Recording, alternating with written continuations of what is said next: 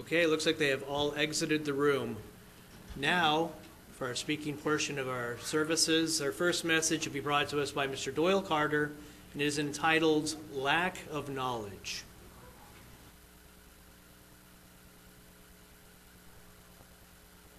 Happy Sabbath, everyone. I was disappointed when I read the bulletin. It says there's no snacks in 4 days, nor coffee. Obviously joking. Actually, I'm looking forward to it because I can't believe, like I was telling one person I was sitting with, in 4 days is the Day of Atonement. And in almost 7 days, I'll be in Branson and observing the feast. I don't know where time goes. Really don't know sometimes. Hate getting older. Time just starts flying. Today I'd like to discuss the knowledge of God and its, or in this case, the lack of it in the world. And we know that, and also, as far as part of that, I also like to discuss the solution the Bible provides for us. As a disclaimer, you know, as I said, lack of knowledge in the world. I'm not talking about individuals, because like Mark McGarvey, yeah, I'm guilty of that. In my notes it says Mark McGarvey. I was going to pick on him if he was here, but can't believe I couldn't spell his name, and the computer adjusted it. But Mark was right. As individuals, we're like trumpets. We go out and we actually proclaim the truth of God in a dark world. But that's not what I'm approaching today. I'm approaching the world itself. Because I want to start with two quotes. I just thought they were cool. One of them I can't pronounce the name, but I can give it to you later. One quote is, there are two ways to be fooled. One is to believe what is not true. The other is to refuse to believe what is true. And the other one was from, I'll slow down on that. And Benjamin Franklin made the comment, being ignorant is not as much a shame as being unwilling to learn. And I know some people like that, and I'm not putting them down. They just, for whatever reason, think they know it all, and when you come up and tell them, well, the Bible says, and they don't want to hear it, they just look at you like, well, that's done away with. Or who knows what. So I've had a friend say that once. I told him, well, in the Old Testament it tells us to be responsible. The laws teach us that. And Jesus kind of, he said, well, yeah, but the Old Testament's done away. Society puts its spin on God's Word, is basically what I'm trying to say. And I noticed, like you say, you'll talk about like mix of Old Testament and New Testament, and they'll say exactly what you said. It's done away. Oh, that's old.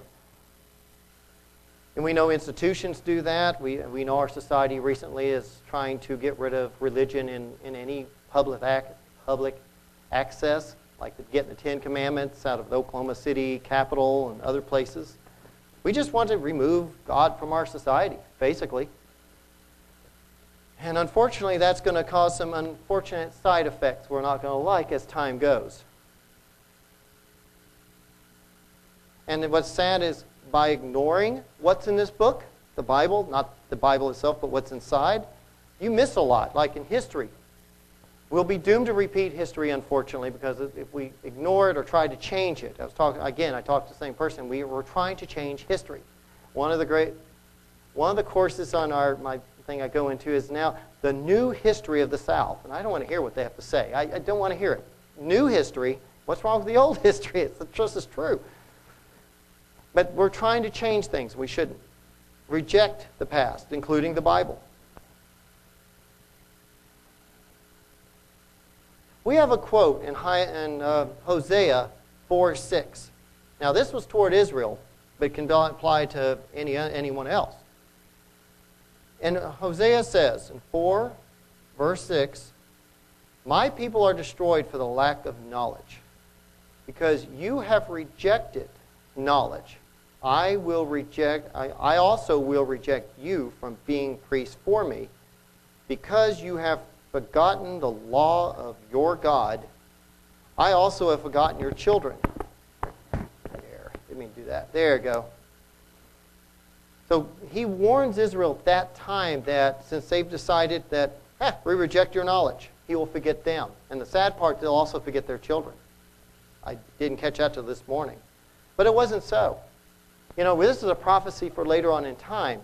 This was not so. And today I was just going to go into a little bit of brief history of how God tried to sit here and get the truth into the world. And, how the solution will be. We know that when, like when I said not so, because we see in Deuteronomy 20, verses 1 through 2, when God is talking to Israel, and they just started as a nation, or beginning as a nation. Now it shall come to pass, if you diligently obey the voice of the Lord your God, to observe carefully all his commandments, which I command you today, that the Lord your God will set you high above all nations of the earth. And all these blessings shall come upon you and overtake you, and because you have obeyed. So he said, okay, if you just obey what I've told you, what I liked was that you will be high above all nations of the earth. All they had to do was just obey what was told to them. You know, you just, you know, the 10 Commandments, you do not murder, you don't move your landmarks, live as a civilized nation. Unfortunately, Moses kind of knew this may not happen, because this is a scripture I didn't give Brian because I wasn't going to, because Reggie's already read it a couple of weeks ago. It's in just for your references, for notes. It's Deuteronomy 31, 24 through 29. And it talks about how, it's like in verse 27, for I know you're rebellious and stiff-necked. If today while, let's see, what do I want to cover here? And he tells them they're stiff-necked and rebellious. And then Moses makes a comment, for I know that after my death, Moses of course, you will become utterly corrupt and turn aside from the ways which I have commanded you. And evil will befall you in the latter days, because you will do evil in the sight of the Lord, to provoke him to anger through the works of your hands. That was going to go through history. Okay, so so they go into the promised land. We know that part. And I'm not going to, if we went through the history all the way through, we'd be here for hours. So we'll just give you a, what do they call it, cliff notes today. Judges. We see that God just is their king. They have no physical king, and they're just told, live the way I tell you to live. And come to me and do the things I tell you to do. Okay, so one generation does fine. Okay, yeah, okay, does fair. But then suddenly they don't, and they get punished by the locals, like the Philistines or whoever. And then God has, they go crying to him, okay, we'll come back. We need someone to help us. So they send judges like Samuel and Gideon and others. And this is almost like what you would see in the way they describe light. You'd have a high point. That generation now, okay, we're back to the high point. And then the next generation goes back to the low. Oh, goodness. We got the Canaanites bugging us, and then it go back up, and it just keeps going. They're never constant. They're never constant. Then finally, they decide, well, I guess we do need a king. Maybe that'll be better. Samuel's not very thrilled with that, but they get a king, and they get two pretty good kings. David, bloody man, but you know what? He followed God, and he was a great example. Yeah, I forgot the first one intentionally. I'll stick with the Saul. Saul was kind of a disappointment. But they got David. And David followed God. He did what he was supposed to. He was a man after God's own heart. Then he begot Solomon. Solomon comes in, and actually he does almost what God wanted. I mean, when he becomes king, he comes up and says, I can't rule these people. I don't have enough knowledge. And would you guide me? Give me the wisdom. And God comes up and says, that's the answer I wanted to hear. You wanted knowledge. And because you're getting this, you're going to get wealth and everything else. Then we follow after, when Solomon does fair, except for near the end where he kind of doesn't quite do so great. So God decides to divide the kingdom, which a lot of people don't understand. That's another bit of knowledge. A lot of people I know think the Jewish people were called the Kingdom of Israel when they're not. It was Kingdom of Judah and Kingdom of Israel. So God causes a division. Okay, we got Rehoboam for Judah. You got Jeroboam for Israel. And Jeroboam is told, hey, if you would just obey my voice and do what I say, you'll be like David. You'll actually have an everlasting, you know, rulership and things like that. But this was something I thought was interesting, and this is one of the worst things he could have done to the country. 1 Kings 12, 25. 1 Kings 12:25. Jeroboam says in his heart, okay, so now he's got his kingdom. He's got that kingdom, okay? God peacefully ended it because I think Rehoboam was going to go up there and try to, go up there and take it over again. And a prophet comes down and says, whoa, whoa, whoa, whoa, whoa. I divided the kingdom. Deal with it. Everybody go back home. And they did. First time they listened to God, it seemed like. When somebody comes up and actually tells them, don't fight. And they went, okay. But Jeroboam says in his heart, he thinks about it. Now the kingdom may return to the house of David if these people go to offer sacrifices in the house of the Lord at Jerusalem. Then the heart of this people will turn back to their Lord, Rehoboam the king of Judah, and they will kill me and go back to Rehoboam king of Judah. So he thought he didn't quite have the faith that he was supposed to have, apparently. So here's what he decided to do. Okay, you would think, okay, he's rationalizing this. I need to save my kingdom. Why? I don't know. God says he'll be just fine. He said, therefore the king advised, he made two golden calves, or two calves of gold, and say to the people, here's what he said to them, okay, it is too much for you to go to Jerusalem. Here are your gods, I almost can't say that, here's your gods, O Israel, which brought you up from the land of Egypt. And he set up one in Bethel and one in Dan. Now this thing became a sin for the people when went to worship before him and so forth. Basically, he changed the worship of God. And we even read in verse 32, and he ordained a festival at the 15th day of the 8th month, not the 7th. So he's pushed the holy days their holy days one more month. It's fatal because I was remembering Ron Dart. One of the problems with worshiping God and not doing what he says is he made a point when he read this in one of his, I think it was in the Kings. He said what Jeroboam essentially did was close the door to Israel. You can't go back to God if you are not obeying God.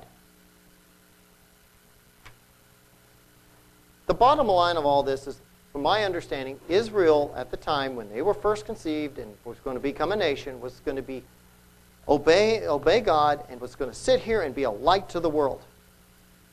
They were supposed to obey it. They were supposed to have the blessings, and the nations were going to look upon them and say, wow, look at that. They have all the crops they need. They've got peace. They got everything.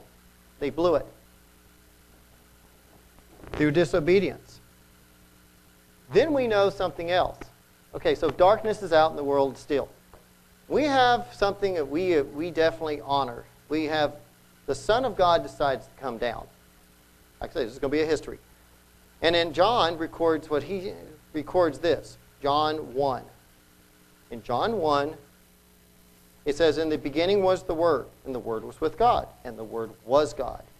He was in the beginning with God, and all things were made through him, and without him nothing was made that was made.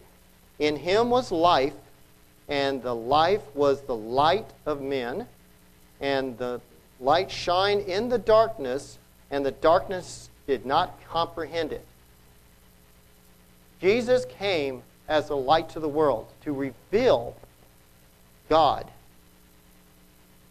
Because, I mean, if you look at the ancient world, just to go back a little bit, they never really knew God anyway. I mean, you look at okay, let's see. There's a show I kind of like, but I got tired of its little religious overtones.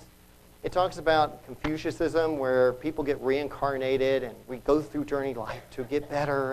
And that's not what the Bible tells us. In John 1:10, it says, he was in the world, and the world was made through him, and the world did not know him.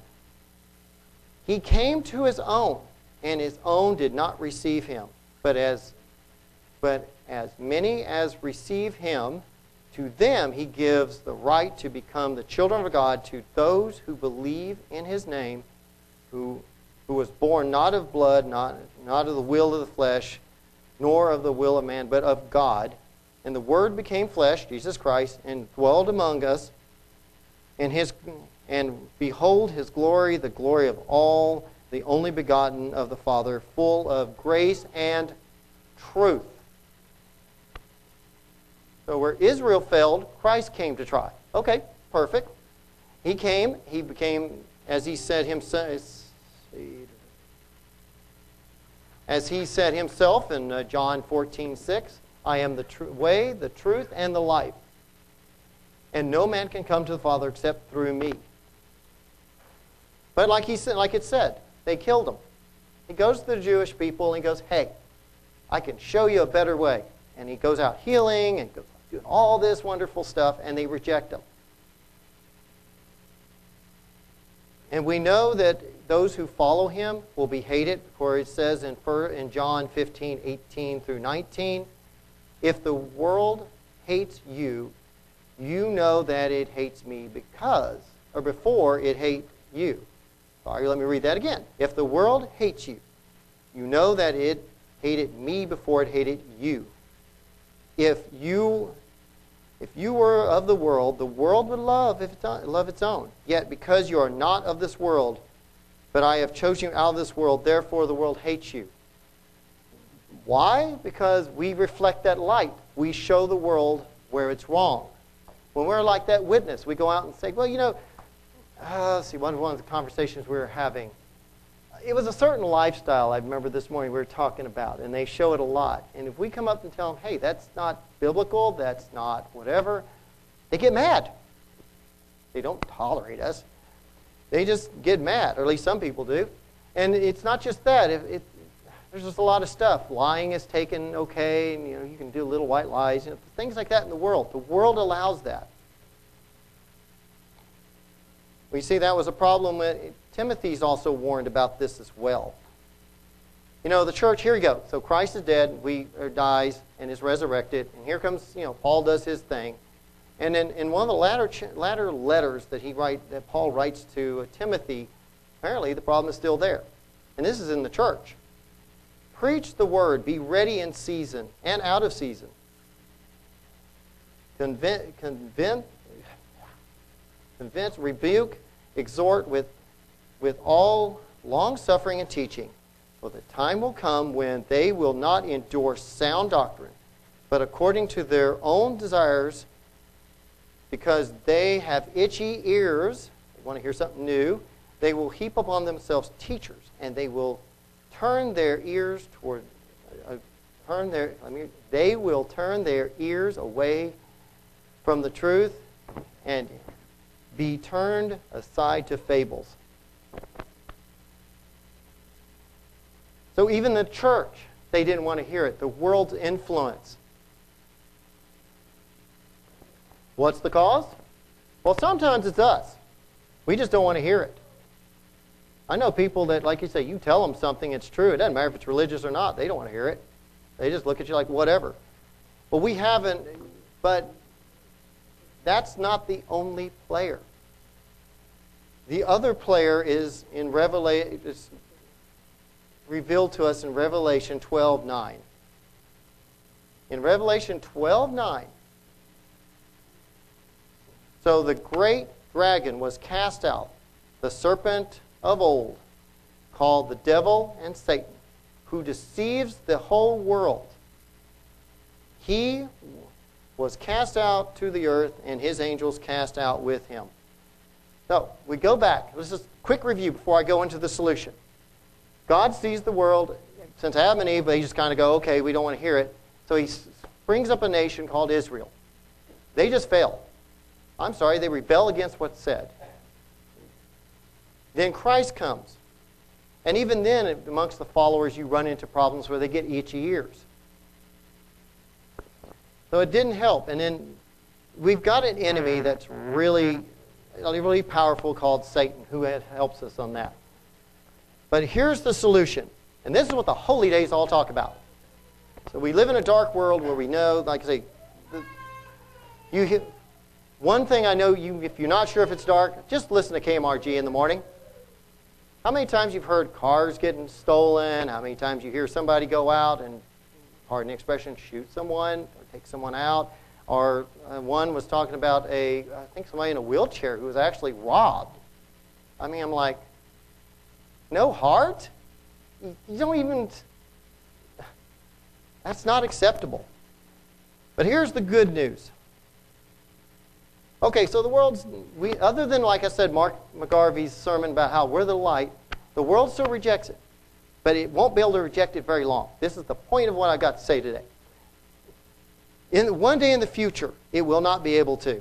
And this is what the holy days all represent, or at least my understanding. Someday, there will be a kingdom of God with Jesus Christ as king.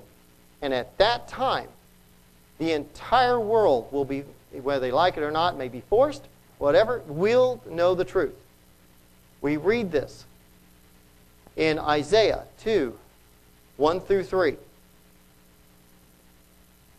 So where they ignore it now, and they don't want to hear us, and sometimes they even take us off radio. I know Ron Dart even mentioned something about he actually had mentioned a topic on one of the Chicago stations, and it irritated one of the people who ran it, removed his show. That won't be the case. In Isaiah 2, verses 1 through 3, now it shall come to pass in the latter days that the mountain of the Lord's house shall be established on the top of the mountains and shall be exalted above the hills. And all nations shall flow to it. And many people shall come and say, come, let us go to the mountain of the Lord, to the house of God of Jacob. He will teach us his ways, and we shall walk in his path. For out of Zion shall go forth the law and the word of the Lord from Jerusalem. There will be no stifling the truth. There will be no stifling it at all. God one day will make it where it will happen. They'll even come to Jerusalem themselves. Of course, there will be incentives, I'm sure. I didn't get Zechariah 14, but it says if they didn't keep the Feast of Tabernacles, he kind of decides, well, you don't need rain.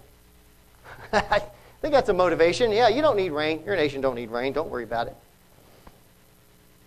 It says in Isaiah 11:9, there will, and I'm kind of breaking into thought, so I'm more worried about the latter part. They shall not hurt nor destroy in all my holy mountain. It talks about the animals and so forth. For the earth shall be full of the knowledge of the Lord as the waters that cover the sea. In conclusion, what I'm showing today is this. The world in general, not individuals. We can see through the Bible individually, various individuals like David. You know, he accepted God. He followed God and various individuals throughout the Bible. But the world itself has rejected God. Period. And his ways. I mean, there's false ways it goes. Like I said, I study the Asian religion. I get tired of it and quit. You know, foolishness is foolishness. But it kind of sometimes has a little bit of truth, grain of truth, but then surrounds it with non-truth, just fables. I like the way the Bible put it. Fables. All fables that follow it. And they reject it. You go off to them, they think you're just talking nonsense.